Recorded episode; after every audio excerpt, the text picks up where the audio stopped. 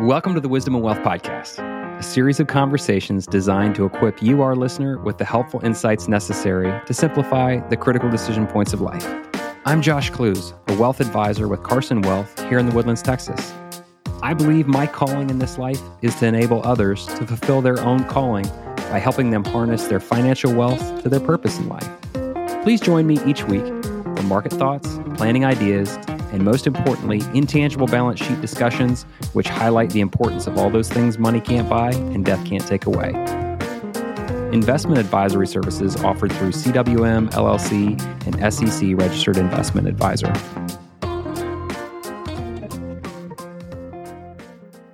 Hello and welcome in again to the Wisdom of Wealth podcast. I'm Josh Klooz, the senior wealth planner for Carson Wealth here in the Woodlands, Texas. Last time we met, um, I talked through stock option plans and um, some of the questions around stock options, and specifically the centralization and the risk involved, and that sometimes you know people take on when they have uh, centralized centralized positions when they're within their stock option plans. And it occurs to me that there's there's one other way in which sometimes people take um, a little bit more risk than they necessarily might be thinking, or um, another way that um, over centralization of one position inside of a plan um, can creep up on you. And that specifically is uh, company stock within your 401k. Um, and sometimes those stock plans can, um, and stock purchase plans uh, can be in private companies as well. Typically, we see them in uh, publicly traded companies. And people hang on to um, those positions because of the hope of tax savings through net unrealized appreciation. And so today, today I'm going to walk through um, what net unrealized appreciation is, um, where I think it fits sometimes, and where I think it sometimes doesn't, um, and uh, hopefully. You know, answer a few of your questions along the way. But I'm going to go ahead and share a brief presentation um, that we can walk through uh, while we are in the process. So from the outset, there can be many things that um, come your way and vie for your attention. And sometimes I think we're looking for complexity um, rather than simplicity. And so it, this uh, picture, I think, encapsulates all the different things that can be running our direction and vying for our attention and um, at, at any given time. But specifically, net unrealized appreciation, um, or NUA as it's called, is nothing more than just a tax advantaged way to get funds outside of your 401k. Typically, uh, or your employee sponsored plan. And typically, you're going to be purchasing, purchasing those assets over time. And in be- the best case scenarios, you're purchasing them, them at a low rate or a low cost. Um, and then they accumulate over time. And this program simply allows you to pay capital capital gains rates on the increase of those and um, regular income tax on the basis. we'll get into this in a little bit more detail here in a second. So, if you were to leave, you know, say you've bought hundred dollars, or, or you bought one share of stock inside your 401k plan, and you were to leave that company stock inside your 401k plan. And just for hypothetical purposes, when you got ready to retire and you pulled that stock out, you would be paying a you know a capital gains rate of or rather a income tax rate of 35% for this hypothetical situation if you're in that income tax bracket.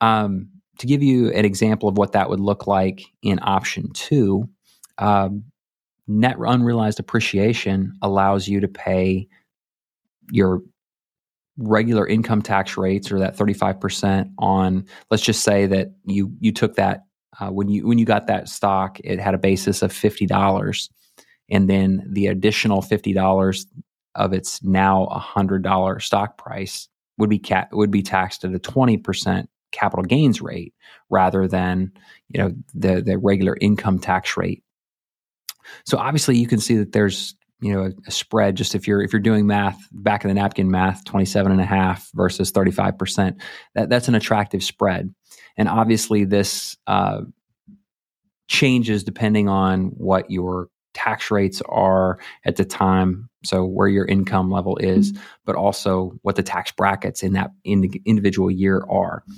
um, so again this just gives you one idea of how this can work um, on just a small scale before we get too far down the road, I want to make sure that you understand that there are certain qualifications that you have to meet. So you have to have what's called a triggering event, whether it be reaching the age of 59 and a half, separation of service with your company, retirement, um, total disability, or death. You have to make sure that the entire plan balance is distributed. So if there's $1 left inside your 401k plan or your retirement plan at the end of that year that you began that um, that transaction, you know, the, the whole net unrealized appreciation transaction is nullified. And furthermore, you have to move your company stock in kind. So what, what I mean by that is you can't sell it, convert it to cash, and then roll it into another vehicle. Um, so in this instance, you would transfer the company stock from your 401k or your company plan in kind into you know a, a taxable brokerage account um, and then you could sell that stock at that point in time. But the transaction has to go from point a to point b still intact. There are different rules for different companies as to how that happens. So obviously if you're at a private company um, that can create an amount of complexity because private companies are private because they want to remain private. They don't want to have outside you know actors owning their shares. So they they're not on the public market for a reason. So most of those plans may have very strenuous stipulations as to how that transaction happens which precludes uh, different um, owners of private company privately held stock of a privately held company outside of their their plan so it can make it a little dicey. But the the big 3 that you have to meet are these these qualifications. So, my parting thoughts here um, that I want people to keep in mind because I think it's easy to become uh, enamored with with this strategy is how does this fit in your overall financial plan? Do you have a financial plan or are you just keeping this stock inside of your 401k in hopes that it somehow this puzzle piece fits as part of your plan? Do you have everything in one holistic place where you can actually look at everything try to gauge your tax rates as best they can po- as you possibly can over the long term and see if this actually benefits you or or helps you. This may seem obvious this next piece but is your company stock an attractive buy? Or are you paying multiples that make it less attractive? Are you hoping that it's going to appreciate uh, in the future? Um, is it a historically attractive buy? Are your price to earnings ratios in line um, with the rest of the market? So on and so forth. These are all questions that you need to be asking yourself before you make this decision.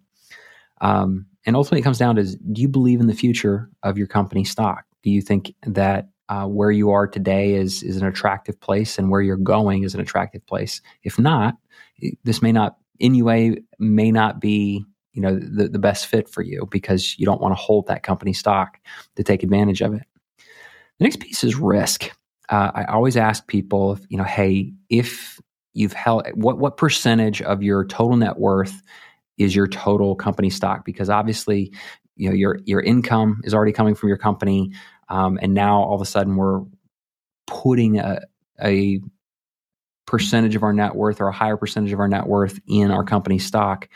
How are you going to feel if what what percentage of your total net worth is your company stock? And then if that percentage were to take a 20% hit or a, a you know bear market correction how are you going to feel?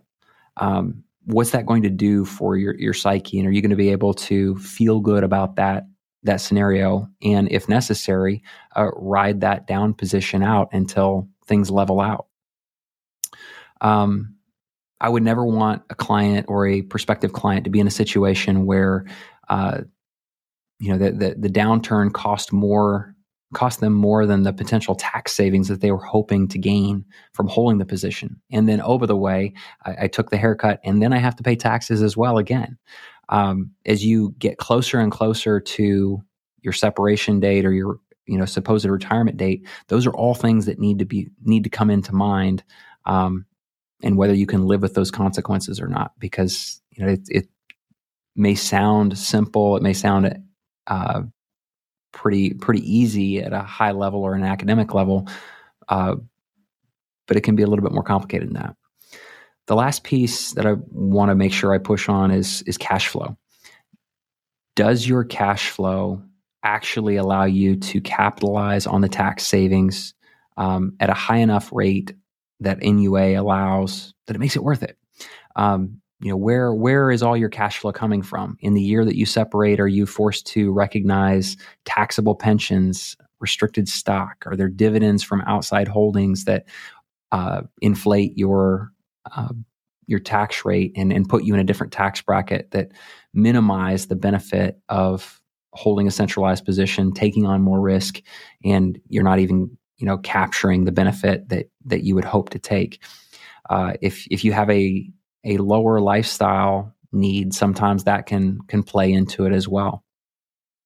So these are all questions that you need to take into consideration, and it's not something that you can just you know kind of do back of the napkin math on and, and hope fits your plan. It takes some some actual planning um, and and actually works someone that, that will actually work through that plan with you. So the the biggest piece that that I find um, you know, is that you want to make sure that you understand the NUA requirements up front. The next piece that I that you want to make sure is that you're not missing anything with your HR department. So that's one of the reasons why you know I want to make sure that I get on the phone with the HR department and ensure that there have been no changes to your specific situation or your level within the company that uh, change your situation um, and make it more unique than than I'm understanding at the moment we've already talked about kind of the guidance on whether it's a fit for your cash flow plan, but the execution piece takes a takes a bit, but also I think it's helpful to have a CPA actually working through this process with you uh, as you're as you're walking through the plan. And we at Carson have CPAs on staff that work with us both um, on our planning desk and also uh, with our sister um, tax planning firm.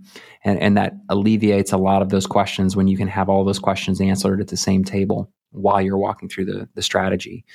Um, again, the more time that you have to plan for this type of a, a strategy, the better.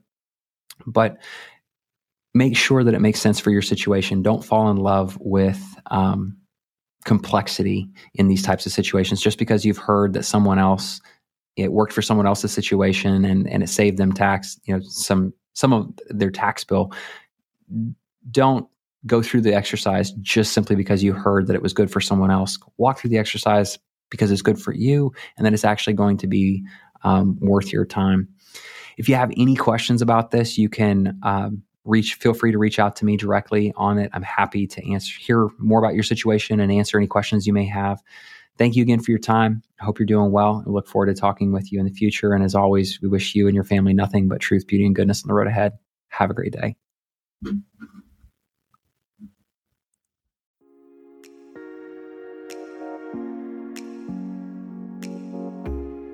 Thank you again for joining us. We trust that this time has left you better equipped to steward both your wealth and your financial resources. May you and your family find truth, beauty, and goodness on the road ahead. The opinions voiced in the Wisdom and Wealth podcast by Josh Klooz are for general information purposes only and are not intended to provide specific advice or recommendations for any individual.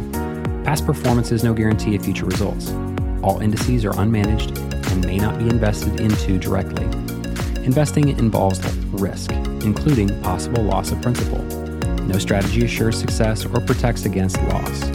To determine what may be appropriate for you, please consult with your attorney, accountant, financial, or tax advisor prior to investing. The guests on the Wisdom and Wealth podcast are not affiliated with CWM LLC. Investment advisory services are offered through CWM LLC, an SEC registered investment advisor. Please know that converting from a traditional IRA to a Roth IRA is a taxable event. A Roth IRA offers tax free withdrawals on taxable contributions. To qualify for a tax free and penalty free withdrawal on earnings, a Roth IRA must be in place for at least five tax years. The distribution must take place after age 59 and a half or due to death, disability, or a first time home purchase of up to $10,000 lifetime maximum. Depending on state law, Roth IRA distributions may be subject to state taxes. Our local address is 1780 Hughes Landing, Suite 570, The Woodlands, Texas 77382.